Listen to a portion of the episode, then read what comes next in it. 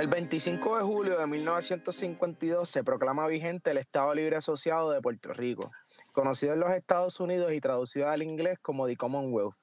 El Commonwealth nos da la oportunidad de ser un gobierno autónomo, ya que de esa manera podíamos estar fuera de la lista de colonias de la Organización de las Naciones Unidas. A pesar de que nosotros tenemos nuestro propio autogobierno y no somos colonia, seguimos siendo un territorio de los Estados Unidos. Al ser un territorio de los Estados Unidos, no, tenemos muchos beneficios que, que, los estados pueden, no muchos, tenemos, no tenemos algunos beneficios que los estados pueden obtener. Pero esto no comienza desde el Commonwealth, esto comienza desde antes. Y me gustaría que Rubén Quiles mi compañero de toda la vida en el podcast, Rubén. ¿Qué pasa? Nos dé una, cronología acerca de, esta relación entre los Estados Unidos y Puerto Rico. Bueno, como todos ustedes saben, eh, por allá por noviembre de 1493, el amigo Cristóbal Colón se embarcó, se, trepó en, un barco y, empezó a navegar hacia, hacia, el, hacia el oeste eh, buscando una nueva ruta para, para, la, para el Asia. Y para sorpresa de él y de muchos de los que estaban en el barco, pues sí, llegaron a tierra y pensaron que habían llegado a, a, la India, pero no llegaron a la India. Después, investigaciones posteriores, pues determinó que no, que esto era un nuevo continente. Y en el 1493, pues ya en el segundo viaje, pues Cristóbal Colón descubra Puerto Rico. ¿Y por qué yo traigo esa fecha? Porque es bien importante, porque desde ahí Puerto Rico comenzó a ser colonia de alguien, comenzó a ser colonia de España.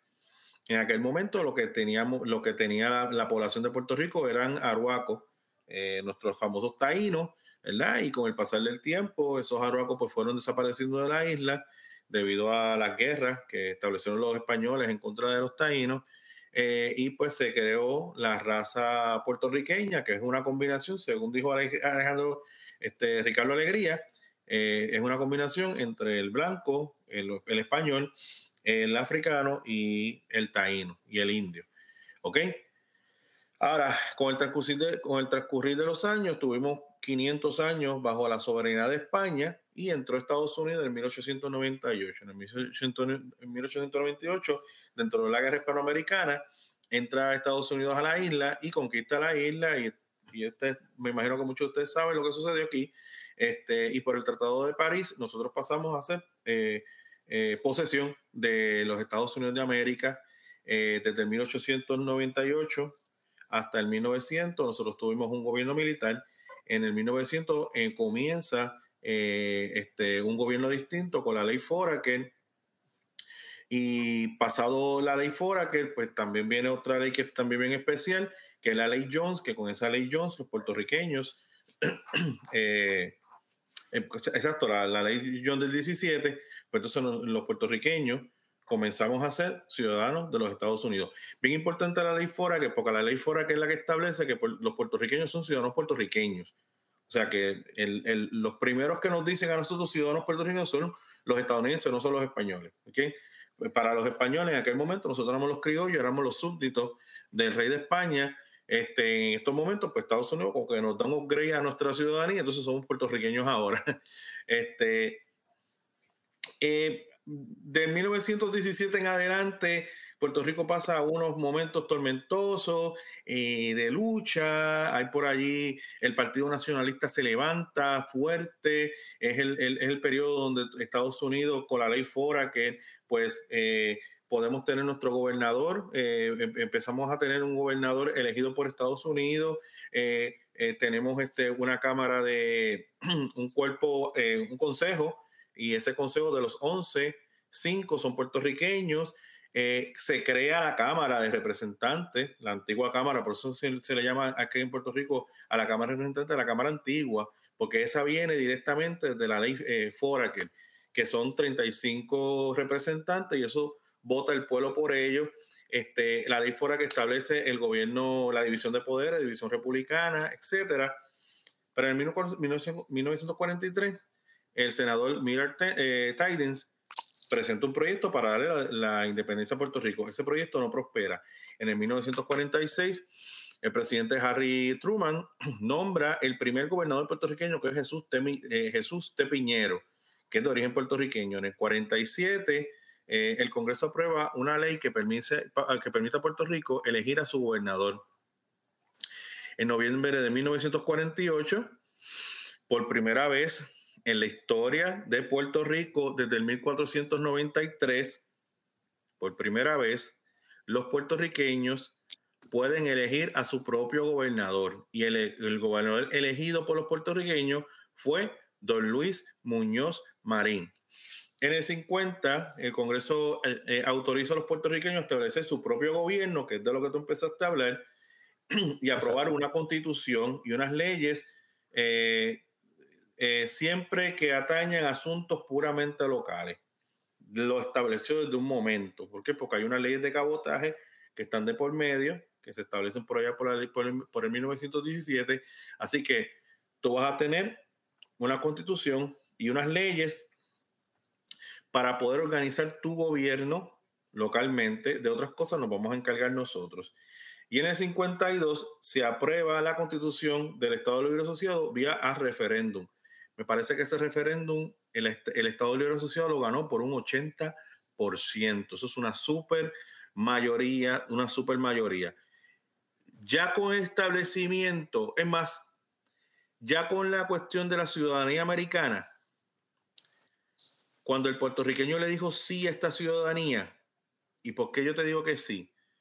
Porque Estados Unidos dice, yo le voy a la ciudadanía americana a los, a los puertorriqueños. El puertorriqueño que no quiere la ciudadanía americana, que no la quiera, puede decir, no quiero mi ciudadanía, yo quiero seguir siendo puertorriqueño. ¿Ok? Hay muchos sectores separatistas que dicen que era injusto porque entonces llevaría a los puertorriqueños que viven en la isla a vivir extranjeros en su propia isla. Y yo estoy de acuerdo con eso que están diciendo. Pero imagínate que en vez de 300 personas que, no, que decidieron no ser ciudadanos de los Estados Unidos, hubiesen, hubiesen sido 300 mil personas que rechazan la ciudadanía americana. ¿qué hubiese pasado con Estados Unidos en ese momento? Pues iba a tener que revaluar. O sea, lo que yo siempre he visto es que podrán decirme lo que ustedes quieran decirme, ¿verdad? Eh, realmente a mí, a mí me podrán decir Piti Yankee, ¿verdad? Porque creo en la estadidad. Pero yo puedo ser sincero en mi apego a Estados Unidos y en lo que deseo para el país. Pero yo siempre he visto que vez tras vez el puertorriqueño no rechaza Estados Unidos, lo aprueba. ¿Me entiendes? Ciudadanía americana, yo tengo la oportunidad de rechazarla. Si en ese momento el puertorriqueño, 300 mil puertorriqueños, 400 mil puertorriqueños, medio millón de puertorriqueños le hubiesen dicho que no a Estados Unidos, no quiero esa ciudadanía americana, hoy Puerto Rico sería libre. Hace rato. Si tú miras los casos de, de las Filipinas, en cuanto Estados Unidos entró, los filipinos le dijeron claramente a Estados Unidos, no queremos ningún tipo de coloniaje. Estamos peleando una independencia con España. Si tú entras, vamos a seguir peleando contigo. Y eventualmente Estados Unidos tuvo que ceder. ¿Me entiendes lo que te digo? Entonces, eh, en el, 52, pues se aprueba la, la, constitución del Estado Libre Asociado, que nuevamente se aprueba por cuánto? El 80%. Imagínate que en ese momento los puertorriqueños le hubiesen dicho que no a la constitución del Estado Libre Asociado. ¿Seríamos libres ahora? Sí, lo seríamos. Pues nuevamente el puertorriqueño, claro, a lo mejor yo estoy, yo estoy hablando desde acá, ¿verdad? Desde acá. Y a lo mejor el, el que vivió allá me dice, bueno, tú hubieses vivido aquel tiempo y comprenderías porque le dijimos que sí. Pero la realidad del caso es que en aquel momento le dijeron que, le dijeron que sí a, un estatus que, claro, en el momento, como tú empezaste en tu, en, tu introducción, nos estaban diciendo que este estatus nos sacaba de la, del listado que tiene las Naciones Unidas de gobiernos colonizados. Exacto. En el momento, esa fue la realidad, pero los sectores separatistas, que hay que, hay que darle crédito a ellos, fueron los que empezaron a analizar y reanalizar y a observar y decir que, espera, espera, espera, que no, no, esto no es, esto no es autonomía. Esto no es autonomía. Entonces, ellos son los que se encargan de divulgar y el mismo Luis Muñoz Marín, este, pues, a los 10 o 15 años, 20 años de aprobarse, el estado, de, de aprobarse la constitución de Lela, eh, habla con uno, de sus ascensores, que es Morales Carrión, y le dice, mira, vamos a verificar esto de Lela, porque de verdad que esto, esto no es lo que yo quería, este, yo quería más autonomía, yo quería relaciones internacionales y no me las han dado. Entonces, pues, Luis Muñoz Marín trató en vida de modificar más el estatus. Eso fue imposible, porque inmediatamente eh, llegaron unos llegó la Guerra Fría, Puerto Rico automáticamente se convirtió en un eslabón importante en el sistema de defensa de los Estados Unidos. Este, el paso de la negada, ese paso es extremadamente importante para maniobras militares y para poder defender lo que es el territorio de los Estados Unidos dentro de ese Caribe. O sea que fue imposible este, en aquel momento. Todas las iniciativas para traer más autonomía murieron en el Departamento de, de la Armada de los Estados Unidos, que fueron ellos los que rechazaron todo intento de más autonomía de parte de los puertorriqueños, etcétera. Ahora, después del 52, en el 67, este es el único plebiscito, eh, sí, yo creo que sí, si no me equivoco, pues la gente que me, que me corrija, es el único plebiscito que no corre bajo el gobierno del el PNP. Este es un plebiscito que corre, sí, porque en el 68 fue que ganó Ferré, sí, este plebiscito corre con el Partido Popular, ¿ok? Y en ese plebiscito, pues, eh, está el plebiscito del 67. Luego de ese plebiscito Disculpame, Rubén. Dímelo. Si, puedes explicar eh, a las personas del podcast en qué consiste el plebiscito. Eh, para que. Ok, sí, sí. El plebiscito, pues se le pregunta al puertorriqueño: ¿qué estatus prefieres? Es, es el 67. Desde el 52 al 67 de parte de los sectores separatistas, y ahí se suman los sectores estadistas, el estatus del Estado Libre Asociado está bajo fuego y se está cuestionando. Entonces, en el 67, Luis Muñoz Marín dice, ok, vamos a preguntarle al puertorriqueño a ver lo que ellos quieren. ¿Usted quiere la estadidad? ¿Usted quiere, la ¿Usted quiere el Estado Libre Asociado? ¿Usted quiere la anexión o la estadidad? Bueno, estadidad o quiere la independencia.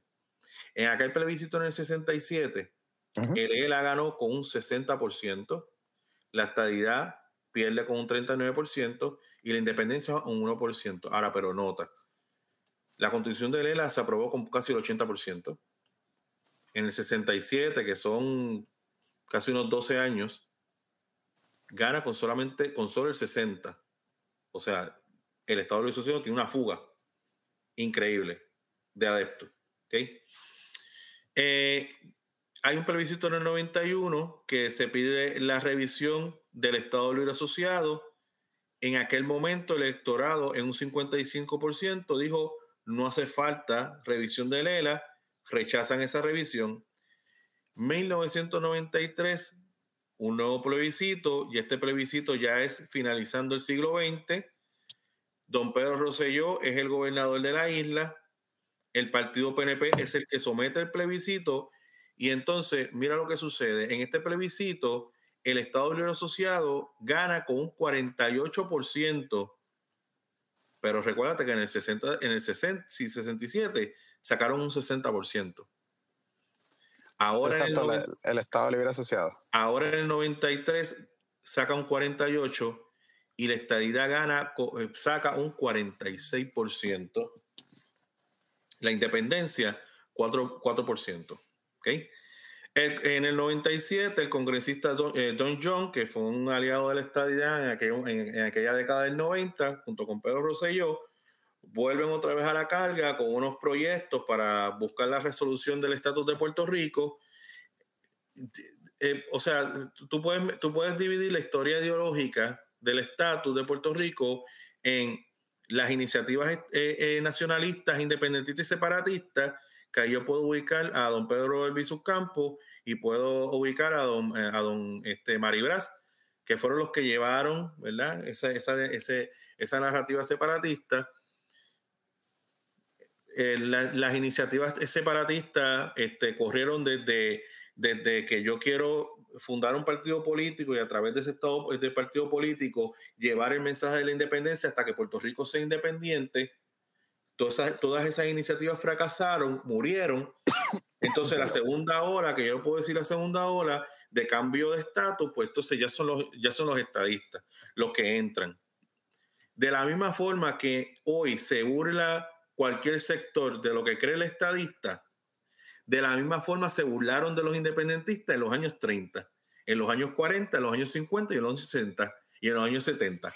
¿Sabes? No es ningún tipo de, diferencia. O sea, de la misma forma que a lo mejor hacen los memes de los presidentes riéndose porque cierto gobernador dijo que, que bajo mi administración eh, nosotros vamos a hacer eh, Estado, de la misma forma se burlaban de las personas que protagonizaban la independencia y ponían a los presidentes riéndose porque realmente nunca nos van a dar la independencia.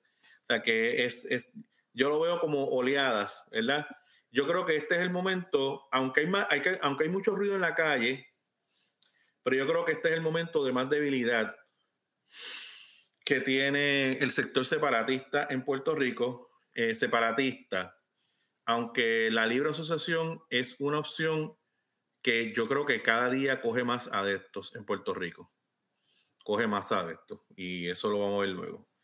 Este, en aquel momento, en el 98, eh, se, se, estaban barajeando varias este, alternativas, como el ELA territorial, se le llamó ELA territorial, eso no le gustó a los populares, la libre asociación, la estadía y la independencia. No les gustó la verdad.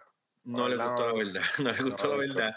Eh, cuando le dijeron ELA territorial, dijeron, eso no es el ELA que nosotros conocemos, eh, Aníbal Acevedo y otro eh, componente del Partido Popular sacó la alternativa de ninguna de las anteriores y esa fue la alternativa que ganó en aquel momento con un 50,3%. Pero a la hora de la verdad, ya desde ese punto empezamos a ver cómo el Partido Popular ya no tiene la mayoría, porque no tiene la mayoría en el sentido de que yo tengo que inventar artefugios eh, demagógicos para no, para no hacer mi representación en la papeleta. ¿Sabes? Cuando tú ves que, que en el 90, que, que han pasado 26 años, déjame ver aquí. En el 67 la estadía sacó 274.312 votos. El Estado Libre Asociado sacó 45.425.132 votos. Pasan 26 años, pero Rosselló convoca una consulta de estatus en el 93. El Commonwealth de Puerto Rico saca 826.326 votos, un 48%, pero la estadidad saca 788.296 votos. En ese, en ese año votó 1.700.000 eh, personas votaron. Eh, ¿Qué significa esto? Lo que significa es que en el 67 la estadidad perdió por 150.820 votos. Eso fue en el 67. Pero en el 93 pierde por solo 38.030 votos. Eso prendió las alarmas en todo el Partido Popular porque entonces están viendo que la alternativa del, que lo que es la alternativa de la estadidad ha ido creciendo en los últimos 26 años. O sea, del 67 al 93 son 26 años. En casi tres décadas, la estadidad aumentó exponencialmente eh, su popularidad en Puerto Rico. ¿Ok? En un periodo de, casi tres décadas, eh, la estadidad le tumbó a Lela y le tumbó a medio mundo 122.790 votos. Y por eso, y por esa, y por esa razón es la que tú crees que ellos utilizaron el arma de pues si los divides, pues los votos se dividen y al tú dividir los votos, pues tiende a, a, las personas no tomar una decisión por completo. Y ahí es que viene la parte en la que ellos vienen con el argumento de que nosotros no lo vemos como un territorio, y es como que, pues, tenemos que poner otra opción más, pero al tú poner otra opción más, le estás dando al puertorriqueño otra opción a elegir. Y, y eso divide más lo que es el mensaje directo, que es si el puertorriqueño quiere permanecer en la si el puertorriqueño quiere permanecer en el Estado o quiere ser libre. Ah, estamos bien en eso, ¿verdad? Entonces sí, entonces también este, el detalle es que generalmente en aquel tiempo, pues ya, ya, ya en el 98 es, es el segundo término de don Pedro Rosselló, ya la figura de él se ha ido desgastando, ¿verdad? Con el tiempo. Entonces, pues mezclan, ah, están la, está la cuestión de la telefónica que se quería vender, eh, eh, las cuestiones de la corrupción y todo eso, toda esa cosa. Eh, la gente fue a votar porque fueron ágiles en, en, en mezclar la figura del gobernador con el plebiscito, con el referéndum. ¿Entiendes? O sea que mucha de la, de la gente que votó allí está haciendo un voto de castigo. Entonces, muchas veces, hasta el mismo PNP eh, se mete eh, a pensar que estas eh, preguntas que se hacen, que estos referéndums no tienen ningún valor, porque no nos van a dar la estadía inmediatamente. Mira, la estadía no es algo que sea instantáneo. El que crea que la estadía es instantánea está perdido en la, en la, en la luna de Valencia. La estadía es un proceso. ¿Ok? Estas consultas son importantes porque estas consultas le expresan a los Estados Unidos, al Congreso de los Estados Unidos, cuál es el sentir del puertorriqueño, que puede ser desde que, y la decisión de ellos puede ser desde que te doy la estadidad, o como puede decir, mira, no te voy a dar nunca la estadidad, por ahí está la independencia, cógela. O te, puede, o, te pueden contestar, mira, jamás y nunca van a ser Estado, tenemos algo que se llama Estado Libre Asociado, tómalo o déjalo. Lo que pasa, lo que pasa es que al, al, que quizás lo voy a explicar ahora un momento, el, el, al nosotros, nosotros pedir un referéndum o un plebiscito, esto, como lo quieren llamar, eh, es en el momento donde los representantes de, nuestro, de nosotros como territorio estadounidense van directamente al Congreso a pedir, o sea, con nuestros votos, a decir, el puertorriqueño quiere ser Estado. ¿Qué pasa? Si no lo ves, si no, lo, si no sacas en lo que es en los partidos políticos de esa decisión, eh, no está siendo lo suficientemente objetivo con el estatus del país. Si ellos utilizan la política, volvemos, eh, recuerden que la estabilidad, a pesar de que el Partido Nuevo, Nuevo, Progresista haya sido el partido que nosotros conocemos como el partido que promueve la estabilidad, yo no me recuerdo bien el nombre, discúlpame Rubén por no acordarme el nombre, pero hubo un partido antes que promovía la estabilidad, no me recuerdo ahora. Partido Republicano de Puerto Rico. ¿Y qué, qué, le quiero decir con eso? Que, ¿Y qué es lo que Rubén le quiere decir con eso? Que la estadía es un estatus que no tiene que ver con el partido PNP. El PNP está representando la idea de poder llegar a ser Estado, pero la estadidad es, es, es un acuerdo que se llega con los Estados Unidos a través de los referéndums, que son las votaciones de nosotros como pueblo, y eso se le lleva al Congreso, que es el que toma las decisiones a nivel federal, de, de, de, tomar en cuenta si verdaderamente nosotros como territorio, porque eso es lo que somos, a pesar de que los populares no lo quieran admitir, de que nosotros como territorio, eh, si deberíamos ser esto Estado. Y después de eso, es que las dos partes del Congreso eh, votan por si nosotros deberíamos ser Estado. Y pues ahí es que viene en el debate el status quo en la que estamos, en la que estos plebiscitos se han utilizado y no tan solo eso, sino los que Rubén va a seguir mencionando, porque no ha parado, no, no, esto no termina aquí, ¿me entiendes? Eh, y, y se utilizan para llevarlo al Congreso y ahí es que viene el debate donde el Congreso dice, hay algunos que dicen que sí, hay otros que dicen que no, hay otros que si ese acuerdo se, hace con Puerto Rico, se va a tener que hacer con Maryland también. Eh, Maryland no, eh, la, la, isla... Las Islas Solomon, las Islas Solomon, sí, las Islas Solomon, la, eh, las Islas Vírgenes, eh, Washington DC, y hay una, o sea, no crea, Estados Unidos tiene una situación porque en, el, momento donde Estados Unidos eh, tiene sus territorios y todo y toma decisiones, en aquel momento Estados Unidos estaba en la, en la cresta de la ola luego de la Segunda Guerra Mundial. Y, prácticamente no tenía ningún tipo de oposición. No estaba China por ahí jorobando el parto, ni, ni Europa estaba totalmente devastada por la guerra. O sea, Estados Unidos podía tomar decisiones unilaterales como le diera la gana de tomarlas, ¿me entiendes? Pero ya en estos tiempos donde hay redes sociales, donde el mundo está tan súper mega globalizado, donde, donde tú no puedes, donde, donde se, se descubre la hipocresía tuya como país, tú no puedes seguir teniendo territorio bajo estatus coloniales. ¿Me entiendes? A cada rato, no, no, no, no a cada rato sale Putin diciéndole, deje de estar hablando de mí cuando tú tienes una islita llamada Puerto Rico y la tienes colonizada todavía, de estar hablando de lo que estoy haciendo en Ucrania. ¿Me entiendes lo que te digo? O sea, que, que estamos viviendo en un momento donde Estados Unidos tiene una, un, grupo de, eh, un, grupo de territorios que los tiene colonizados y de una forma u otra, este, por ejemplo, las Islas Solomon están diciendo, mira, me tienes aquí en el limbo y ni siquiera ciudadanía americana tú me das dame la contraria ciudadanía americana para cuando yo vaya a tu país, a tu país, yo pueda andar libremente, pueda tener mi seguro social, pueda participar de todos los beneficios que los ciudadanos americanos disfrutan allá porque ellos no lo disfrutan. ¿Okay? Pero siguiendo con esto. Este, volvemos a los plebiscitos, disculpa. Luego, luego del 98 hay un periodo de, de calma. ¿Por qué? Porque, pues, por ejemplo, este, Después de, don Pedro Rosselló, pues gana Sila María Calderón, ella es popular, no tiene problema con el estatus, así que pues no va a mover nada. Este, luego de eso, pues gana este Aníbal Acevedo Vilá, otro popular, que no tiene problema con nada. Ahora ya, ya él es como que más libre asociación, pero en aquel momento era Proela, o sea que no había ningún problema, y entra a gobernar el gobernador Luis Fortuño.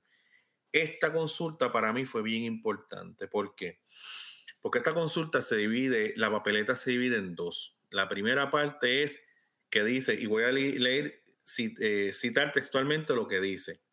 Primera pregunta, ¿está usted de acuerdo con mantener la condición política territorial actual, Estado libre asociado? Si tú estás de acuerdo y estás feliz, tú le vas a meter la cruz al sí. Si no estás de acuerdo, le zumbas el no. ¿Qué pasó, ese, ¿Qué pasó en esa votación? En esa votación, y yo creo que fue bien ágil, bien hábil de parte de Luis Fortuño hacerlo así. En esa, en esa vez, que es como estadía sí o no, pero esto es Estado Libre Asociado sí o no.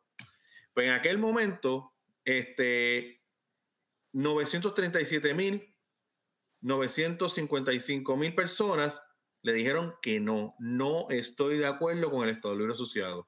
Eso fue un 54% de personas. El sí obtuvo 789.938 personas con un 46%. 46%. Entonces, si te fijas, ninguna de las anteriores llegó al 50%, ¿cierto? Cierto. ¿Verdad que sí? Este, pues ahí tú ves la disminución que está teniendo el Estado Libre Asociado. Eh, la consulta del 93, el Estado, el Commonwealth hizo un 48%. Pues ya tú estás viendo la disminución de, de, de, la, de, Lela frente a los puertorriqueños. Este, ¿Por qué fue hábil? Porque en ese no, en ese no, caben todas las alternativas ideológicas fuera del Estado Libre Asociado. Ahí caben los independentistas, ahí caben los estadistas y ahí caben, ahí caben los, libre los de la libre asociación. Pues fue bien ágil. Pero a la misma vez fue importante porque tú tienes que enfrentar el Estado Libre Asociado frente a otras alternativas y vamos a ver si tu Estado Libre Asociado puede con esas alternativas. No pudo. La segunda pregunta, que fue igual de importante, se le pidió al lector que, que irrespectivamente de su contestación a la primera pregunta debería contestar cuál de las siguientes opciones no territoriales, no territoriales prefería. Ahí estaba compitiendo contra el ELA, el Estado, eh, eh, ser Estado de los Estados Unidos, Estado Libre Asociado, Soberano, independencia, que son alternativas no, este, no territoriales. Estado Libre Asociado Soberano es la libre asociación. En aquel momento, aquel momento, la estadidad sacó 805.155 votos, con un 61% caballo. 61%. Eh, la libre asociación, curiosamente, sacó 438.896 votos. O sea, y la independencia 72.978 votos. ¿Qué pasa? Que la, gente del, Estado Libre Asociado dijeron, mira, como quiera que sea, no gana la estadía. Porque si tú sumas los 400 y pico mil del Estado Libre Asociado más, eh, más el no, el sí, que fueron 798.938, pues, ¿sabes? Tenemos una mayoría, ¿me entiendes? O sea, que no quiere la estadidad. Pero la cuestión con esto es que, irrespectivamente de lo que tú hayas votado, lo que decía era que tú podías votar. Por lo tanto, a lo mejor los que votaron por el Estado Libre Asociado, sí, también votaron por la libre asociación y, o sea, media confusa la papeleta, pero establece una, una norma de que la estadidad vuelva a crecer en el, en el, en el sentir de la gente. ¿Ok? ¿Qué pasa? Esta consulta para mí fue bien importante, o sea, porque fue el enfrentamiento de, y lo vas a ver cuando veamos la, la, la opción de, eh, cuando veamos, cuando vayamos al 2020. Eh, fue, el estado, fue el Estado Libre Asociado frente a las demás alternativas. Vamos a ver cómo tú te ves. Te viste mal, perdiste. ¿Ok? ¿Qué pasa? En vista de estos resultados, en el 2017, otra vez un Rosselló, que esta vez es el hijo, pero es Rico Selló, trae una consulta. En esta consulta, este, Rico Rosselló dijo y el gobierno PNP dijeron, ok, no tenemos que incluir el ELA porque el ELA fue rechazado. Por lo tanto, vamos a hacer una papeleta que incluya la libre asociación, la independencia y la estabilidad. ¿Ok? Y seguramente la estadía iba a ganar. ¿Ok? ¿Qué pasa? Que los populares dijeron, fueron al Departamento de Justicia, se quejaron que no estaba la representación de ellos en la papeleta. El gobierno PNP trató de, hablar con el gobierno federal. Obviamente, todos sabemos que el gobierno federal no están súper contentos con un cambio de estatus y sobre todo para la estabilidad. Eso lo sabe todo el mundo. Eso no, no hay que disimularlo, porque realmente ponte ponte en el lugar de un americano o de un, de un país que de repente, ok, mañana, ok, ahora tengo que organizar este, ahora tengo que organizar este territorio a, a mi sistema. O sea, eso no es, eso no es fácil, ¿me entiendes? O sea, tienen que haber unas una razones de peso para que las cosas pasen, ¿me entiendes? Sí, completamente. Pues, o sea, que a veces la gente dice, no, no nos quieren, no es que no nos quieren, es que es una, es que es una mierda, o sea, una complicación. O sea. Eh, no, le estamos dando, le estamos dando trabajo. Y, y, no, y, y estamos mejorando, o sea, al nivel que eso es una parte de las preguntas que nosotros tenemos, como que por qué el Congreso no muestra más interés sobre el estatus de Puerto Rico. El Congreso no va a mostrar ningún tipo de interés. Porque es una mierda, porque es una mierda, ya acabó. es más trabajo para ellos. es como que tú, tú, le estás diciendo a alguien que ya, que ya de por sí, o sea, el, el, el, el popular, o sea, el, el, que defiende el Estado Libre Asociado, por no decir el popular, el que defiende el Estado Libre Asociado siempre él, quiere que las cosas se queden como están. Y el estadounidense le va a parecer eso excelente porque ya esas decisiones se tomaron en un momento. ¿Me entiendes? ¿Qué pasa? Cuando tú, cuando tú le estás pidiendo a, a una nación como los Estados Unidos que cambie su estatus, que cambie tu estatus, que tome una decisión, eh, la única forma en la que ellos pudieran tomar una decisión, en mi opinión, una decisión rápida, es que pues, nos volvamos, radicalicemos la situación, la cual no queremos llegar ninguno a eso, ¿me entiendes? Porque en parte el movimiento nacionalista, el Partido Nacionalista radicalizó la situación, dijo como que no, no, no, no, no, nosotros nos vamos a poner fuertes y nosotros, y nosotros vamos a, a esconder armas y vamos a intentar hacer una milicia por debajo de, de las narices de los, de los federales y todo el mundo sabe lo que es las carpetas, el carpeteo de los nacionales. O sea, y eso trajo, lo que, lo que, ese movimiento trajo lo que en 1952 que hablamos ahorita, lo del Commonwealth, lo del Estado Libre Social, eso ayudó también. Pero obvio, ninguno de nosotros dos queremos que hayan actos violentos. Pero aquí se tiene que entender que no hay ningún tipo de beneficio para los Estados Unidos el, el aceptarnos como, como Estado, claro, en su opinión. En la de nosotros como país, como puertorriqueños, en la de nosotros, nosotros no, no tan solo vamos a beneficiar a los Estados Unidos, sino que es que ya nosotros somos parte de los Estados Unidos. Lo que pasa es que nosotros no tenemos ah, unos derechos que, lo, que los estados de los Estados Unidos tienen y como quiera influyen en nosotros como lo que somos, un territorio. ¿Me entiendes? Sí. Exactamente. Lo que estás diciendo es totalmente cierto lo que estás diciendo. Este, la consulta de Rico Rosselló del 2017, pues se tuvo que incluir el ELA. Cuando se incluye el ELA, los independentistas dicen no vamos a participar de la consulta. Y entonces los populares dicen tampoco vamos a participar de la consulta. Se quedaron a los estadistas Puyú. Con todo y eso, la estadía vuelve a ganar. Esta vez sacó un 96, 97%, por ese 97% pues no, no tiene el peso que tuvo en los demás porque una abstención masiva, impresionante, ¿sabe? No, no votó casi nadie, este, y, pues lo dejamos ahí, ¿me entiendes? Eh, ahora. Vamos al lindo, vamos al lindo, el 2020. Vamos, vamos, vamos al lindo, el que, el que, En este plebiscito, todos los sectores van a participar. Este, recuérdate que eso, la, en prensa ellos dicen una cosa, pero eso son conversaciones íntimas entre los demás sectores. Y entonces, pues, el, sector de la libre asociación es un sector que está pujando bien fuerte. Porque ellos entienden que, que sí, que hay que bregar con el estatus. Pero ellos, ellos saben que no tienen los votos. Eso es una realidad. Ellos saben que el partido PNP tiene los votos para, para lograr la estadidad. ¿Okay? El Partido Popular siempre evitó el enfrentamiento desde, desde el 93, eh, ha tratado de, evitar el enfrentamiento frente a frente, frente, frente a, la estadidad. Va a tratar de competir contra la estadidad, siempre. En esta consulta del 2020 se le preguntó a los puertorriqueños si querían la estadía sí o no.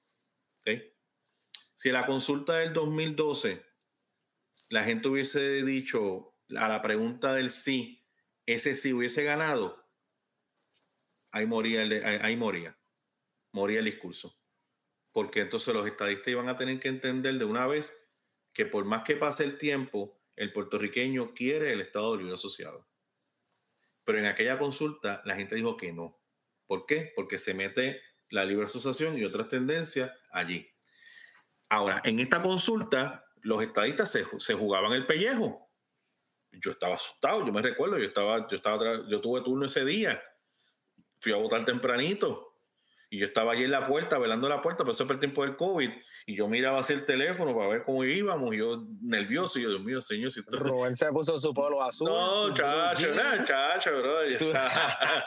tenía, tenía, tenía allí un chamaco que trajeron de otra tienda, que el tipo era eh, de la facción de Movimiento Victoria Ciudadana, era un gerente que fue, y él dijo una falacia, la estadidad y un montón de cosas, y yo no quise discutir con él, ¿verdad? Porque era gerente, ¿verdad? Y no, no quería entrar en esas discusiones, pero por dentro me reí. Pero espérate, ¿qué, ¿qué, compañía era privada? No, era de, era de CBS, trabajaba en CBS. Era un, ah, fue un gerente que fue, cayó martes, creo que las elecciones, y, y estaba revoludo, ¿sabes? Los revoludos los martes en CBS.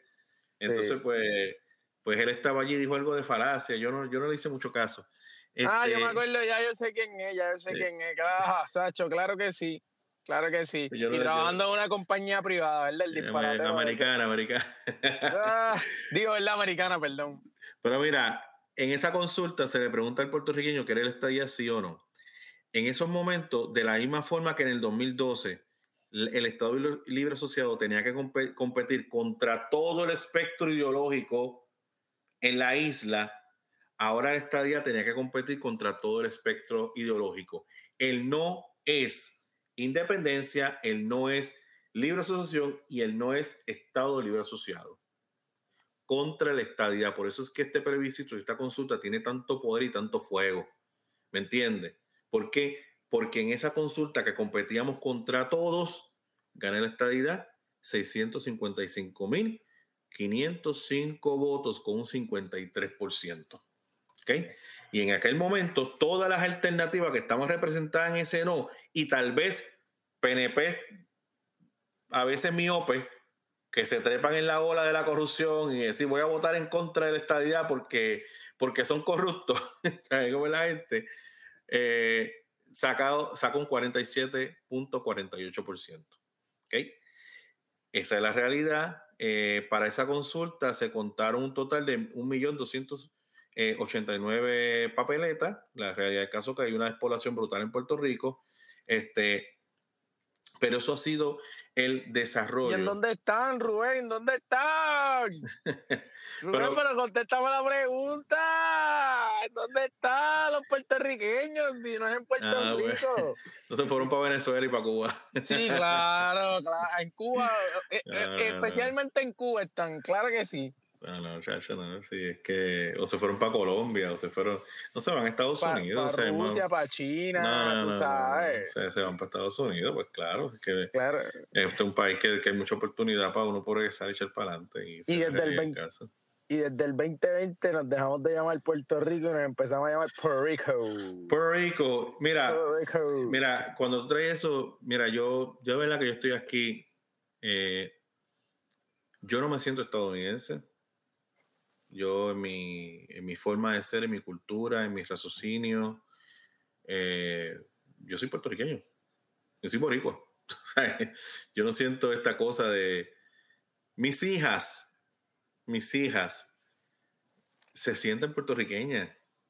Este, la chiquita, ella juega Roblox y estos juegos, y ella siempre tiene banderitas de Puerto Rico por todos lados, y o sea, que no, entiende, tal vez hablará en inglés y todo lo demás, pero, o sea, yo siempre le he enseñado a ella que usted es puertorriqueña y que, y que la estadidad es más bien un, o sea, yo no siento que yo me convierto en, en americano rubio de ojos azul y, y, crezco, yo mido 5'6, crezco, qué sé yo. 6'3, 6'3 a locura. 6'3, ojalá. Eso no pasa, tú me entiendes.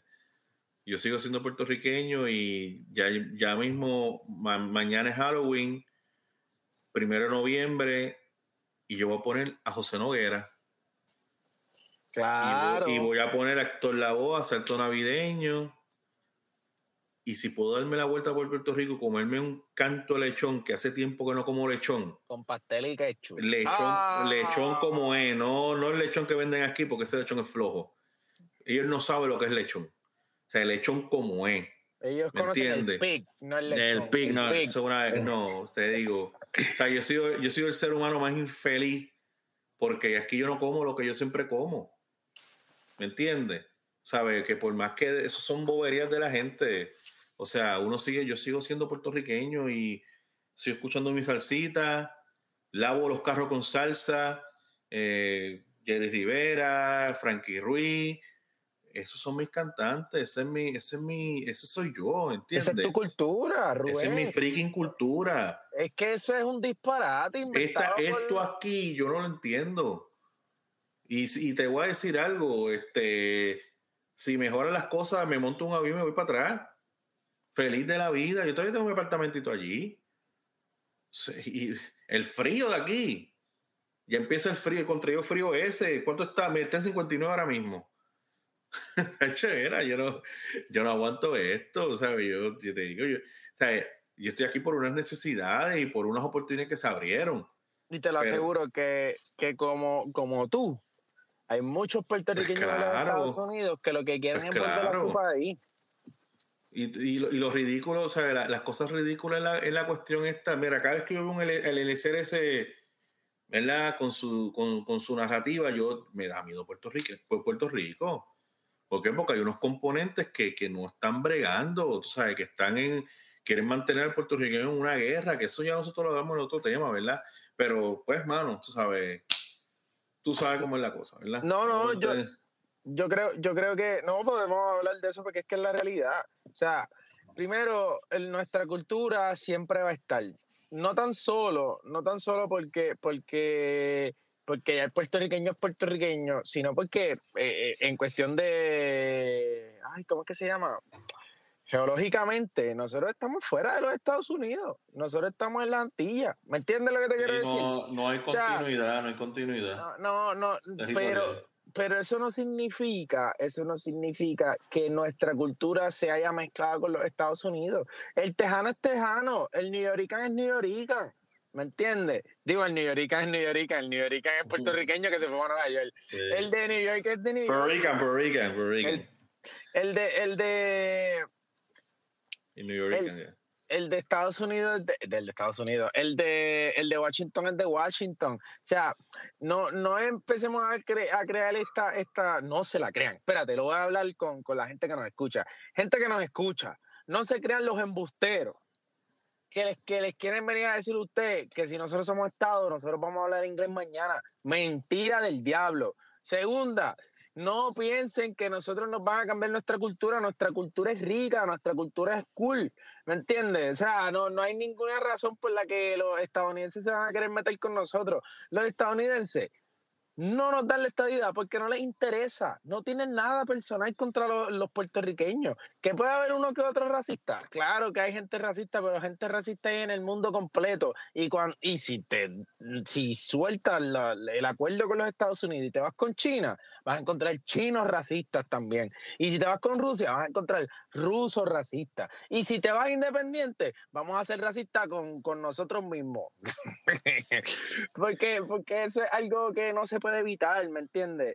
Nosotros tenemos nuestra propia cultura, nosotros tenemos nuestra propia representación y por lo menos Rubén y yo lo que buscamos es que, que lleguemos a un acuerdo donde el, Puerto Rico y Estados Unidos pueda decir, ¿sabes qué? Este, este acuerdo del Estado Libre Asociado lo ha perjudicado.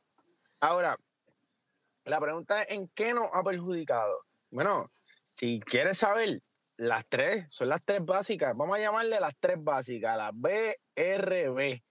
Voto presidencial, representación en el, en el Congreso y beneficios federales. Ya. Se le llama a la BRB. Voto presidencial, representación en el Congreso y beneficios federales. No tenemos los, los mismos beneficios que, lo, que, que los otros estados, pero seguimos como quiera pagando impuestos. Y nos dicen, pagamos impuestos federales, nosotros no pagamos los mismos impuestos federales.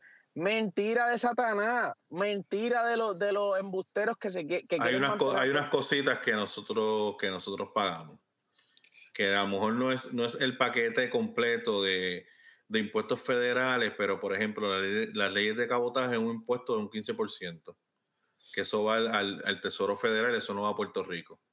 Este, por ejemplo, este, eh, si tú trabajas en el Correo de los Estados Unidos o que, si tú trabajas en cualquier institución del gobierno del, del gobierno federal, la persona que está allí tiene que pagar impuestos federales.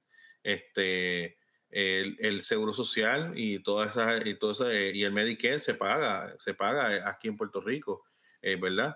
Claro, eso se, te devuelve, pero el problema es que, por ejemplo, nosotros pagamos seguro social, pero el seguro, el seguro social suplementario no está disponible para Puerto Rico. Este, ¿verdad? Que yo encuentro como una injusticia. Yo tengo aquí el número, mira, en el 2009 Puerto Rico pagó en impuestos federales al Departamento de Tesoro de los Estados Unidos 3.742 mil millones de dólares. Y eso, y eso le tienes que añadir las compañías estadounidenses que hacen dinero aquí en Puerto Rico y que los impuestos de lo que generan aquí se lo pagan al, Tesoro de los Estados Unidos. ¿Ok? Te voy a poner un ejemplo, Walmart. Walmart tiene su sección de supermercado, ¿verdad que sí?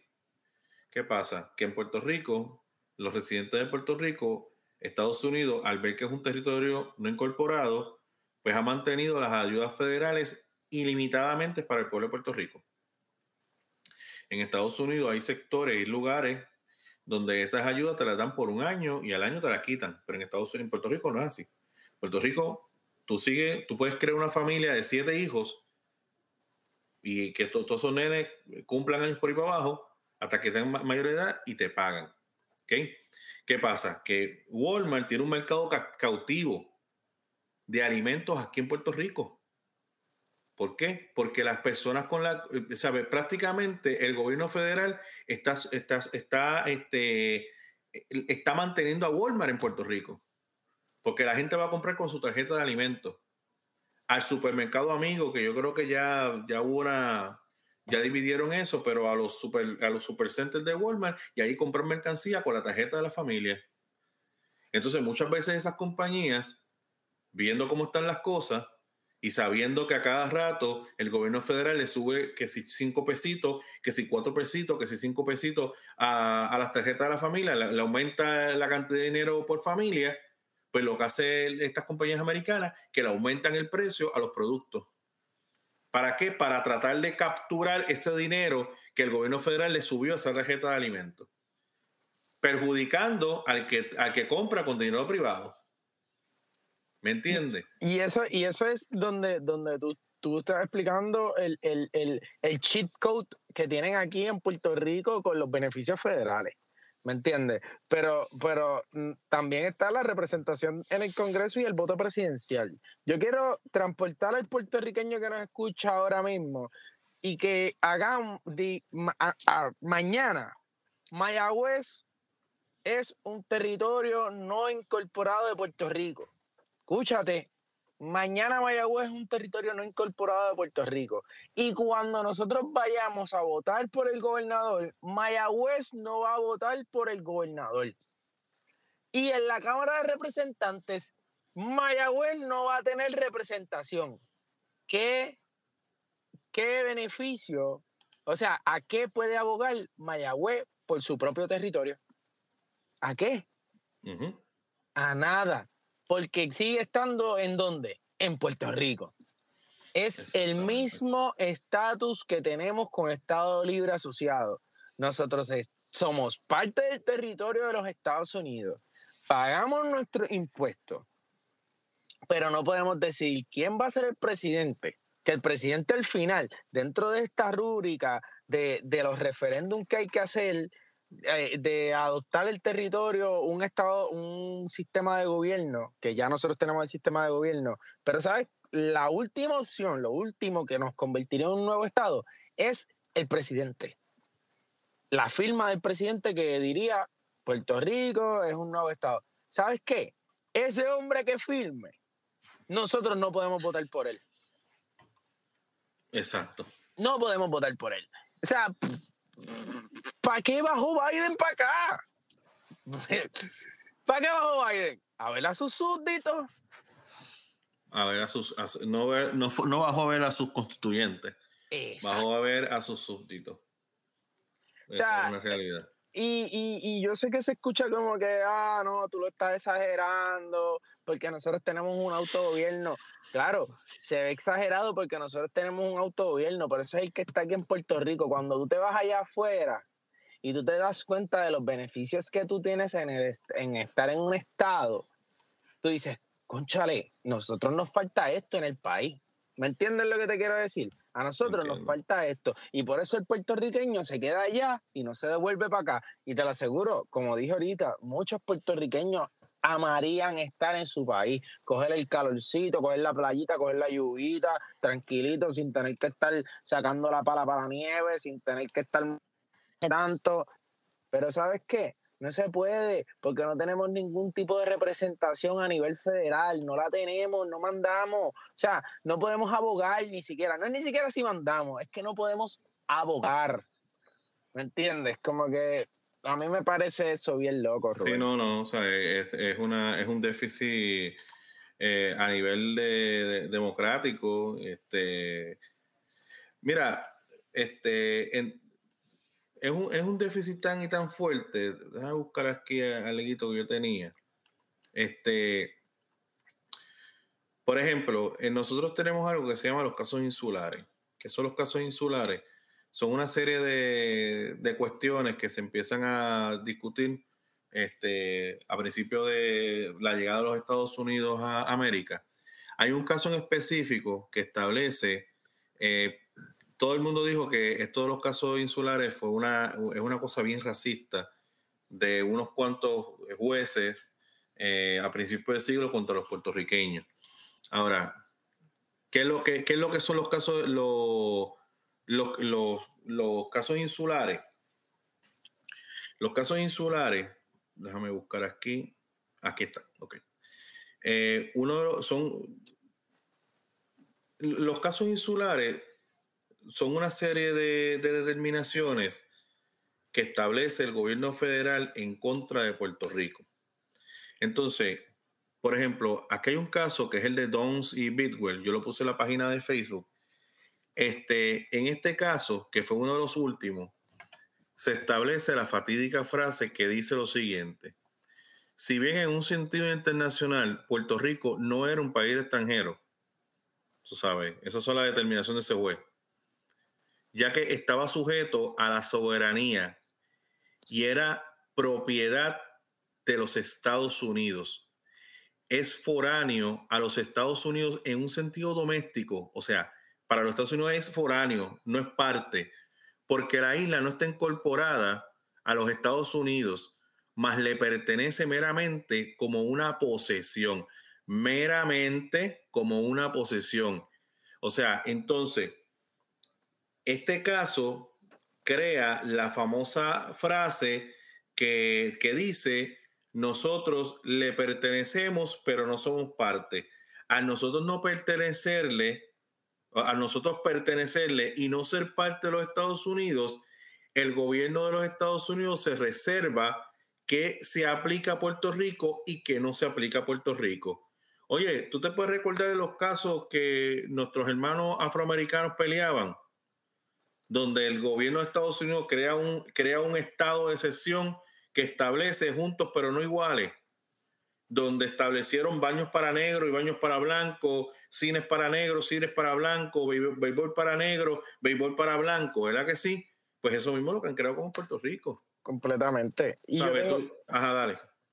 Y yo tengo escrito, eh, no, no, y, yo tengo escrito aquí también eh, algo sobre, sobre la, lo voy a leer, pero es sobre, escrito por mí, obvio, pero no, sobre el hecho de que nosotros hemos representado a los Estados Unidos de América en diferentes guerras. Lo voy a leer ahora. Es también importante. Desde el 1917 no tan solo hemos sido ciudadanos americanos, sino que hemos eh, servido a diferentes guerras que Estados Unidos de América se ha enfrentado. Solo creo que no deberíamos esperar que el sentimiento del puertorriqueño vaya en contra de la nación estadounidense para volver a hacer otro cambio en nuestro estatus actual. Deberíamos utilizar la vía diplomática para llegar a un acuerdo donde el puertorriqueño no sea el territorio de, sino que parte de Estados Unidos de América. Exacto. Y, ese acuerdo que nosotros, por lo menos en el caso de tú y yo, buscamos, el acuerdo es simplemente anexarnos, Estados, o sea, eh, convertirnos en Estados de Estados Unidos para que entonces este, podamos acceder a los privilegios que un ciudadano americano tiene en la nación americana. Por ejemplo, todos estos congresistas que están poniendo en duda la estadía para Puerto Rico, lo que tienen que hacer es venirse a venir a Puerto Rico y en el tiempo de elecciones tratar de votar por su presidente en Puerto Rico. No porque a ellos se les hace tan fácil como coger un pasaje, irse y votar y después devolverse. Porque viven allá, son de allá, exactamente, son de allá. O sea, e, eso es un problema que no van a solucionar los, federales. Eso no es un problema que va a solucionar los estadounidenses. Eso es un problema que tiene que, que lo hablamos en el de libertad. Eso es una, eso es un, el problema de estatus de Puerto Rico lo tiene que solucionar el puertorriqueño no es el, los Estados Unidos. Nosotros somos los que tenemos que seguir eh, haciendo referéndum, ¿me entiendes? Nosotros somos los que tenemos que votar por la mayoría y nosotros somos los que tenemos que ir a pedirle al Congreso de que verdaderamente no, no, nos tome en consideración, porque ya no tan solo somos parte de Estados Unidos en el aspecto militar, ya no tan solo somos en, eh, parte de Estados Unidos en el aspecto de cultura, sino que ah, estamos en el aspecto también judicial y estamos en el aspecto de, de, de, ay, ¿cómo que se llama? De político. En aspecto político, hay, hay políticos de nacionalidad, o sea, de estadounidenses, pero que sus padres son estadounidenses. Digo que sus padres son puertorriqueños. ¿Qué pasa? Ya nosotros estamos tan mezclados con los Estados Unidos que lo único que, la única cosa que, que, que al puertorriqueño le falta es cogernos todo y irnos para allá, para Estados Unidos, para ver si por fin nos hacen Estado. De verdad que sí, la relación de nosotros con Estados Unidos ya, ya, es bastante estrecha, pero vuelvo, hay déficit, hay déficit, y esos déficits, o sea, esos déficits se arreglan se van a arreglar con un cambio de estatus, ¿me entiendes? Por ejemplo, en el déficit de nosotros democrático, con Estados Unidos se, se, arregla con un, eh, con un cambio de estatus de estadidad. Ahora, otras alternativas, ¿verdad? Que, hay, que están de estatus, que se plantean, pues también tienen su lógica dentro de la mentalidad de ellos, pero definitivamente en el cruzar de los años, pues nosotros nos vamos dando cuenta cada vez más, cada vez más, la importancia de bregar con la cuestión del estatus. Mira la opinión de, de del juez este, Juan Torruella en cuanto a este al término eh, Commonwealth, ¿okay? del cual nosotros hablamos. El Commonwealth Puerto Rico es el Commonwealth Puerto Rico, ¿ok? Este, ese término, como dice aquí, eh, por, por, el Commonwealth dentro del, dentro del sentido, sentido estadounidense, porque hay un Commonwealth dentro del sentido británico, pero ese Commonwealth no es, no, no son iguales, ¿ok? En términos Commonwealth no describe ni establece ninguna condición, este es el americano, no, no, no describe ni establece ninguna condición específica política o relación. Tanto los estados y territorios han empleado el término para denominarse a sí mismos, cuando se utiliza en relación a las zonas bajo la soberanía de Estados Unidos, que no son estados. El término describe ampliamente una área que es autónoma en virtud de una constitución propia y a una constitución de propia adopción y cuyo derecho de autogobierno no sería retirado unilateralmente por el Congreso. Pero el, Juan el juez Torruella, que atacó los casos insulares en el libro de Supreme Court um, Puerto Rico, The Doctrine of Separate and Unequal, dice, Juan Torruella dice, eh, e-, él critica eso. Déjame ver, espérate. Me peleé aquí. Ok. Eh, no, discúlpenme. Lo que acabo de leerle al principio es la opinión del juez Torreya, que él, mismo establece que ese, el Commonwealth como lo, como lo tiene Estados Unidos sobre Puerto Rico, no es el Commonwealth que tiene, por ejemplo, no es la misma relación que tiene el Commonwealth de Canadá con, con Inglaterra, ¿verdad? O Jamaica con Inglaterra, no es el mismo. ¿Sabes? Realmente nos quita, entonces leo aquí, eh, Juan Torreya es un juez del, del, de la fue un juez de la Corte de Apelaciones, escribió el libro que le dije, entonces él dice, él afirma que el uso del término del Commonwealth es una etiqueta con la cual se puede engañar y ocultar la verdadera naturaleza de las cosas. Voy a leer eso otra vez. El juez afirma que el uso del Commonwealth es una etiqueta con la cual se puede engañar y ocultar la verdadera naturaleza de las cosas. Afirma que Puerto Rico es Obviamente no un Estado. Lo dejamos claro, no es un Estado. Y, y, y, y para, para, el que no lo entendió, porque era muy político, yo te lo explico en la red bichuela. ¿Tú algún momento te tuvo que haber gustado alguna chica o algún chico? ¿Sabes? Cuando tú te lo tomabas en serio, que tú decías, este, este es el hombre o la mujer que yo quiero, y que te decía, y que tú salías con esa persona, y cuando se presentaban, te decían, ah, este es mi amiguito. Nosotros somos los amiguitos, de los estadounidenses. Nosotros somos los amiguitos. Exactamente. Y, entonces, dime, dime, dime, dime. No, no, no, dale tú. Entonces, entonces él sigue diciendo, este, afirma esa, ok, ni el Estado de Puerto, ni, ni el Estado de Puerto Rico, ni su relación con Estados Unidos es compatible con cualquier reclamo legítimo en un tipo británico de Commonwealth que existiese para Puerto Rico y los Estados Unidos. Entonces, en el libro que te mencioné, de Supreme Court of Puerto Rico, etcétera, ese es un estudio de las decisiones de la Corte Suprema en los casos insulares, en el que Torroya argumenta que el gobierno colonial, el gobierno colonial y las indignidades se pueden poner fin a la ciudadanía de segunda clase como en el caso de las Filipinas, otorgando, ¿verdad? En el caso de las Filipinas, a, la colonia su independencia, sino más bien asegurando la igualdad de Puerto Rico bajo la ley estadounidense. O sea, que lo que está diciendo es, todo esta, toda esta cosa que está viviendo Puerto Rico, todas estas... Eh, eh, todo esto que Estados Unidos no le está dando a Puerto Rico, no, tiene, no tenemos que llegar a una independencia para gozar, sino que lo que tiene que hacer simple y llanamente el gobierno de Estados Unidos es que en virtud de todos los años que llevamos en relación estrecha con Estados Unidos, se nos concede la estadidad y se acabó. Un estado puertorriqueño. Pero nos están pichando, nos están pichando. Somos amiguitos, nos están pichando. ¿Te acuerdas las veces que tú le dices a la nena, mira, yo quiero ir a tu casa, conocer a tus papás. Así nosotros le estamos diciendo al Congreso de los Estados Unidos, yo quiero conocer a tus papás y el Congreso dice, papi, no, desde 1952 ya nosotros acordamos algo, quédate con eso. Nosotros somos amiguitos. Entonces, él, concluye, ¿verdad? Él concluye diciendo que los casos insulares básicamente establecen que Puerto Rico es una posesión de Estados Unidos.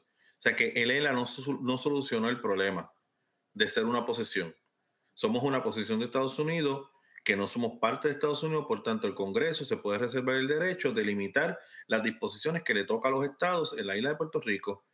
Y el caso más controversial, que fue el que le mencioné, que fue el de, Downs y Bedwell, donde él, eh, donde él establece allí que nosotros somos, le pertenecemos a Estados Unidos, el territorio le pertenece a Puerto Rico, pero el territorio no es parte de Puerto Rico.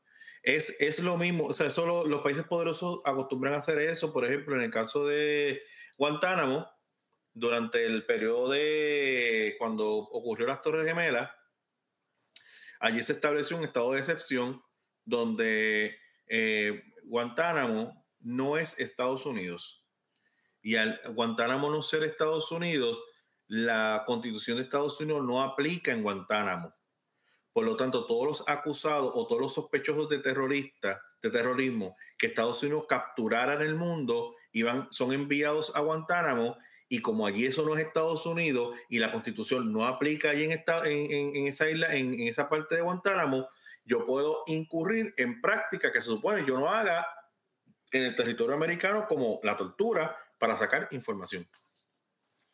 ¿Okay? Eso se llama un estado de excepción. Puerto Rico es un, estado de excepción de la misma forma. Aquí hay unas cosas que aplican y otras no. O sea, claro que, claro que tú no le quieres dar el, el, voto presidencial a los puertorriqueños siendo lo que somos, porque si nos das el, el voto presidencial, pues entonces tú te condicionas, ¿me entiendes? Entonces, pues no, no vas a tener la misma libertad y fluidez que quisieras tener para realizar X o Y acciones dentro de Puerto Rico. Esto está bien loco. Está bien loco. terriblemente loco, terriblemente loco. Por eso mismo este episodio se llama Puerto Rico, el nuevo estado. O Puerto Rico estadidad o algo bien como le Mira, si la gente quiere, si la gente quiere independencia, feliz, mano. O sea, yo no tengo problema, pero ¿qué pasa? Que cuando yo miro los plebiscitos, cuando yo miro los plebiscitos, ¿sabes? Yo, yo demostré a través del voto de la gente cómo la estadía a, a lo largo de las épocas se ha ido fortaleciendo cada vez más en Puerto Rico. No es una cosa que el puertorriqueño diga, o sea, que nosotros no estamos viviendo como se vivía en Cuba, que Cuba quería su independencia. Y de un, principio se lo dijo claro a los, a, los americanos. No, o sea, nosotros estábamos peleando una guerra de independencia con España. ¿Sabes? Ya, eso es la realidad. También fue allí a Filipinas y los filipinos le dijeron, no, papito, no, no, no, no, no, no. ¿Sabes? Imagínate, tú sabes lo que es rechazar y pelear contra el ejército de Estados Unidos. ¿Me entiendes? Y en aquel momento ya el ejército de Estados Unidos era el ejército de Estados Unidos. O sea, ya, ya tú tenías. Y estuvieron allí como hasta el 45, creo que estuvieron los americanos ahí en Filipinas. Este, y, y, ah, no, y se independizan en un momento donde Estados Unidos es, es, la superpotencia. Ahora, pues ya Estados Unidos es un país que sí es potencia, pero ya no es lo mismo de antes. O sea, ya no puede tomar decisiones unilaterales. ¿Me entiendes? Pero Puerto Rico lo que estaba estrenando era una carta autonómica cuando llegan los americanos aquí. Y nunca se vio un, deseo de, querer independizarse. ¿Sabe? Por ejemplo, este, Estados Unidos, que en aquel momento yo creo que Estados Unidos no nos iba a soltar tan fácil. La decisión que toma Luis Muñoz Marín fue abandonar en el 30 ese giro de, de Muñoz Marín abandonar la independencia y decir, no, vamos a, vamos a, vamos a, vamos a aprovechar esto que está llegando y entonces después hablamos de estatus. Y realmente yo vuelvo, no, no creo que haya sido una mala decisión. Puerto Rico ha tenido muchas cosas buenas, ¿me entiendes? Pero el problema es que ya no estamos en los 1900, estamos en el siglo XXI. Digo, ¿entiendes lo que te quiero decir? Estamos en los 2000, estamos en los 2022. O sea, ya Bad Bunny se escucha en Estados Unidos. Ya hay más puertorriqueños en Estados Unidos de lo que hay en Puerto Rico. Ya es algo que tenemos que ah, tomar acción. ¿Me entiendes? No, no, no podemos esperar a que, a que el gobierno, el PNP, o sea, no se lo podemos dejar en las manos al Partido Nuevo Progresista nada más. ¿Me entiendes lo que te quiero decir? Entiendo, entiendo. Pero que, pues, este, este, la estadía yo siempre la he visto como, o sea, la gente a veces pues ¿verdad? el que cree en la independencia obviamente lo va a ver bien controversial, pero la estadía yo siempre la he visto como simplemente es un sistema en el cual nosotros nos organizamos por el momento, ¿entiendes? Y, y, en virtud de que la gente, pues, por alguna razón u otra, no han querido soltar su relación con los Estados Unidos, pues yo lo que digo es, pues si nadie quiere salirse de la cobija de Estados Unidos, si nadie quiere despegarse de los Estados Unidos y quiere seguir manteniendo su relación con Estados Unidos, pues vamos a hacerlo por la ley y vamos a casarnos. ¿Me entiendes? Porque como tú dices, si, si somos chillos, pues... Somos amiguitos, pues... Somos amiguitos, ¿verdad? Pues... Eh, sí, el y, y, está sola, Puerto Rico está solo, Estados Unidos está solo, pues. Si tú tienes soltera en Facebook, pues no, pues yo no quiero que tú tengas soltera en Facebook, yo quiero que tú pongas con novio, con novio o con novia, porque ahora hay que poner los dos siempre. Eh, pero, pues, Pacho Rubén, yo no sé qué decirte con eso. De verdad que yo creo que ya llevamos cinco episodios en las que hemos explicado desde la Carta Autonómica, la hemos comparado con el Estado Libre Asociado, hemos hablado acerca de la libertad de Puerto Rico y de los movimientos que, que quisieron impulsar la libertad de Puerto Rico. Y hoy, pues hoy nos toca esto, hablar acerca de la estabilidad, hablamos acerca del Congreso, vimos la transición del deseo del puertorriqueño desde empezar con el Estado Libre Asociado y cómo se fue disminuyendo gracias a tu información cómo fue disminuyendo el Estado Libre Asociado y llegamos al momento de hoy en día donde la estadidad, es la estadidad la respuesta, ¿me entiendes? Nosotros necesitamos reorganizarnos y necesitamos eh, tener un norte, el puertorriqueño necesita tener un norte y este estatus político no nos deja tener un norte. Y como dije desde un principio, recuerden que eso Estados Unidos lo hizo simplemente porque después de la Primera Guerra Mundial no se quería, no se quería ver que tenía colonia. No era que ellos nos regalaron un estatus perfecto, eh, medium well, eh, como, no, no, no, no, no, no.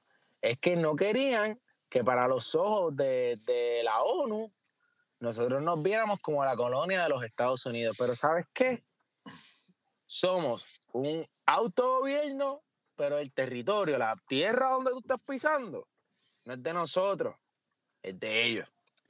No, y, ahí, y, el, Caribe británico, las islas que estaban alrededor de nosotros, cuando ellos vieron el estatus que, no que se nos había dado, ellos preguntaron y dijeron, pero ven acá, explícame lo que es el ELA. Entonces, cuando Muñoz Marín le explicó a toda esa gente que estaban buscando algún tipo de relación con, mantener algún tipo de relación con Inglaterra, pero la misma vez tener una real autonomía, cuando ellos le explicaron, dijeron, no, no, pero es que tú sigues siendo colonia. Y se lo dijeron en la cara. Y él trató de, con el verbo de tratar de explicar de mil y una forma, no. Y, y, la realidad del caso es que la constitución de Estados Unidos es bien distinta a la constitución británica en cuanto a los territorios. Entonces, pues muchas de las concesiones que hacen los británicos con los, con los países o con sus colonias, ellos no la pueden hacer con Estados Unidos, no la puede hacer porque es constitucionalmente no, no, es, permitido. O sea que aquí Estados Unidos es o es estadidad o te vas para tu casa. pues, podemos tener un tipo de libre asociación, pero las libres asociaciones, por ejemplo, las libres asociaciones que hay por ahí pana, ¿sabes? Muchas de esas libres asociaciones no tienen estabilidad, muchas de esas libres asociaciones eh, es en territorios bien pequeñitos, donde hay bien poca población. Este, tienen permisos de trabajo, pueden entrar a Estados Unidos con permiso de trabajo, pero no son ciudadanos americanos, o sea que tú no tienes ninguno de los privilegios y beneficios, tú no pagas seguro social, no pagas nada. ¿Sabes? Tú estás aquí y yo tengo estudiantes que son de, de, de las islas del Pacífico este, y, inclusive aquí, aquí hay muchos residentes de, de islas del Pacífico y explican las situaciones que ellos viven y son situaciones bien duras porque no son ciudadanos. Pueden vivir aquí, trabajar y muchos de ellos dicen que cuando terminen, muchos de los estudiantes que terminan el cuarto año aquí en Estados Unidos, que son de las islas del Pacífico, dicen que cuando acaben vuelven otra vez para su isla. Vuelven para su isla porque no, no encuentran oportunidades porque no tienen la ciudadanía. O sea que Pues eh, la estadidad este, no es algo que venga así de la nada, ¿sabes? No es algo fácil, no creo que, vuelvo como siempre he dicho, ¿sabes? Yo puedo apoyar la estadidad mil veces, yo me puedo morir y desde el cielo ver que Puerto Rico se convierte en Estado y a lo mejor nunca lo vea. ¿Me entiendes? Pero... Estamos en búsqueda del BRB, recuerda. El BRB voto presidencial, representación en el Congreso y beneficios, el máximo de beneficios federales, pero pongo beneficios federales para que no, no se lo confundan. lo que nos toca. Entonces también, que no sé, a lo mejor ya más adelante, pues podamos hablar de las, de, las diferentes estadías, o sea, cómo, cómo llegaron la estadía a diferentes territorios, porque, por ejemplo, aquí rapidito, ¿verdad? Tocando, en el caso de Texas, Texas fue una república desde el 1836 hasta el 45. Eran una república independiente. Eran un país independiente. Se independizaron de México. En el 36 pidieron estadidad. Estados Unidos dijo que no, porque obviamente se iban a tener problemas con, con México. Y, entonces, si, si entraban siendo Estado, eh, iba a ser un Estado esclavista. Entonces, es interesante analizar el hecho de la esclavitud, el hecho de la esclavitud y la composición del Congreso, porque habían unos estados antiesclavistas y habían unos estados esclavistas. Y lo que buscaba siempre Estados Unidos era mantener el balance entre estados esclavistas y estados no esclavistas. Por ejemplo, si Texas quería ser estado esclavista, Estados Unidos tenía que buscar otro territorio que fuera antiesclavista para mantener el balance. Por eso es que Sí, como el balance de, republicanos y de demócratas. Exacto, ahí que está el problema. ¿Sabes? Ahí que está el problema, por ejemplo, uno de los hechos más grandes que tiene el Congreso con la estadía es que todavía los republicanos no están seguros que Puerto Rico sea un estado republicano. ¿Me entiendes? Entonces, eso les da miedo, porque entonces si Puerto Rico entra siendo demócrata, yo no creo que Puerto Rico sea demócrata honestamente. yo no creo, los yo no creo. son los fundamentalistas. Yo no creo, yo no creo, porque nosotros, por nuestra religión, nosotros somos bien, o, somos bien católicos, somos bien evangélicos, cristianos evangélicos, o sea que mira la manifestación que hubo en el, que hubo en San Juan por la cuestión de la perspectiva de género, que fue inmensa, ¿sabes? ¿Sabes? Tú, un, un, un político republicano, entra aquí y va a dejar bien la, el discurso anti este, perspectiva de género, se echa a todos los puertorriqueños en el bolsillo fácilmente, mi hermano. más fácil de lo que tú crees. que eso está brutal. ¿Tú me entiendes? Entonces, pues, por ejemplo, si, si tú metes otro territorio, por ejemplo, en el caso de los demócratas, meten a Washington DC y meten a Puerto Rico, meten dos estados, uno va a ser demócrata porque Washington siempre ha sido demócrata pero otro va a ser republicano, que en el caso de Puerto Rico. Y ahí tú mantienes el balance. Entonces, en las votaciones son, estamos par, porque si nos vamos por 51, pues estaremos impar. Y eso a los Estados Unidos no le gusta en la composición del Congreso. O sea, ya estaremos par. Pero pues nada, pero, o sea,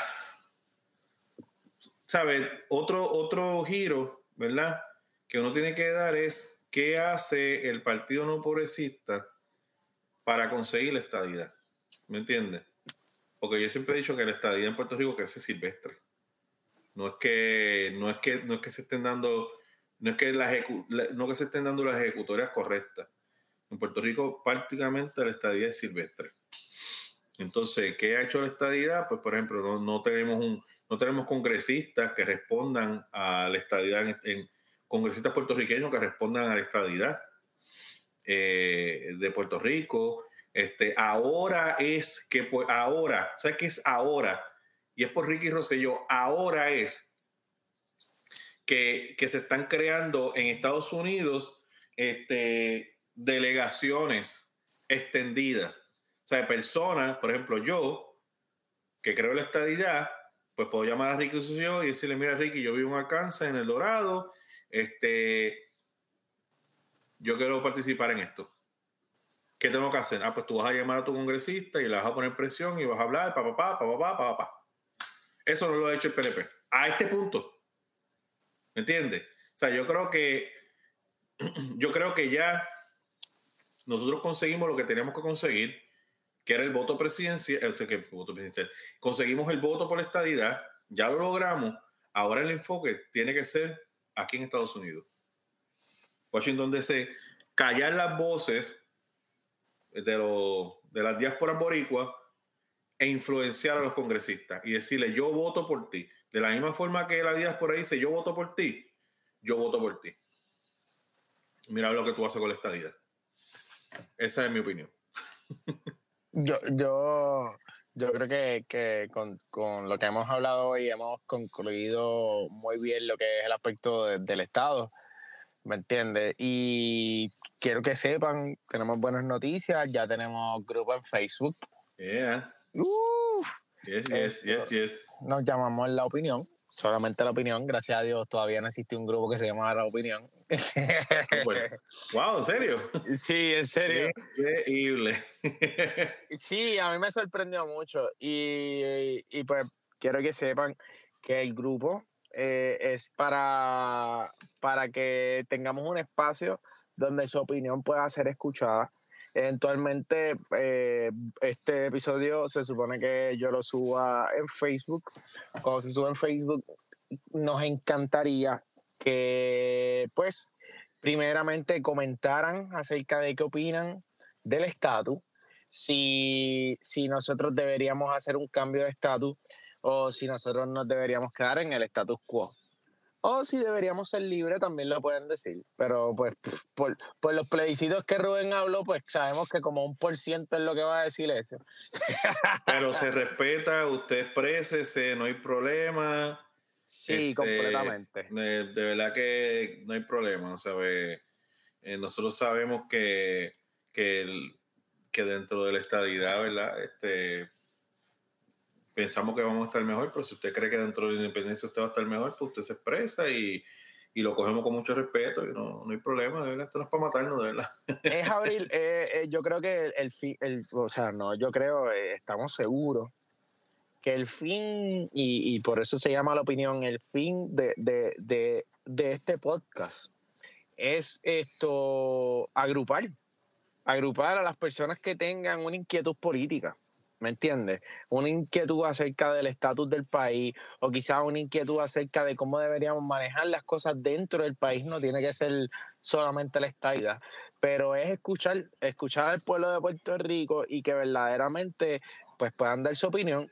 Nosotros siempre vamos a intentar eh, por, por, todo lo posible y siempre va a ser, por lo menos estamos seguros que siempre va a ser nuestra intención de que nuestras palabras van a ir hacia ustedes con mucho respeto y con mucha apreciación, porque sabemos que al igual que Rubén y yo hablamos aquí y respetamos nuestra, esto, nuestras similitudes y nuestras diferencias, porque somos diferentes en otros aspectos, de la estadidad, pues tenemos algo en común como la estadidad, pero sabemos, ya hemos hablado de que Rubén, pues en el primer episodio lo hablamos de que Rubén es un poco más fundamentalista y yo soy un poco más liberal. ¿Me entiendes? Y esos son temas que vamos a conversar. exacto, exacto. Esto, y nos encantaría saber qué temas les interese que nosotros hablemos. En verdad que me ha encantado todo este proceso donde hemos podido hablar desde la Carta Autonómica hasta, hasta la, la posible estabilidad que podría tener Puerto Rico. Así que espero que les haya gustado, Rubén. No sé si quieres decir algunas palabras adicionales. Mira, dentro de todo, sobre todo, eh, yo soy anticolonia. ¿Me entienden lo que le digo? ¿Sabe? Sea por la independencia, sea por la libre asociación, o sea por la estadía, yo creo que Puerto Rico necesita, necesita descolonizarse. Este, yo creo que es importante y, y yo creo que esa es la coyuntura histórica. O sea, no, o sea yo no veo cómo, cómo, el, cómo, el, cómo el Estado Libre Asociado pueda mantenerse por unos años más. Yo creo que ya, ya, el, ya el sistema está gastado. Este, claramente se ven las se, se ven este se ven las, las, brechas que tiene, las grietas que tiene el estatus actual y que por más que querramos, de verdad que el puertorriqueño tiene que enfrentarse a la realidad, como siempre, las cosas tienen cosas positivas, tienen cosas negativas, hay cosas que ya no se pueden controlar. Y ya se acabó. O sea, esto no es cuestión de que se administró bien o se administró mal, esto es cuestión de que los tiempos cambiaron y el puertorriqueño necesita unas cosas que el Estado Libre Asociado no nos puede dar. Y ya. Así que gracias por escucharnos. Recuerden que aquí esto es una conversación de Rubén Quiles y Manuel Santana y estamos dispuestos a escuchar y dar nuestra opinión. Zumba. Que tengan buenas noches. Nos veremos. Nos veremos. Bye.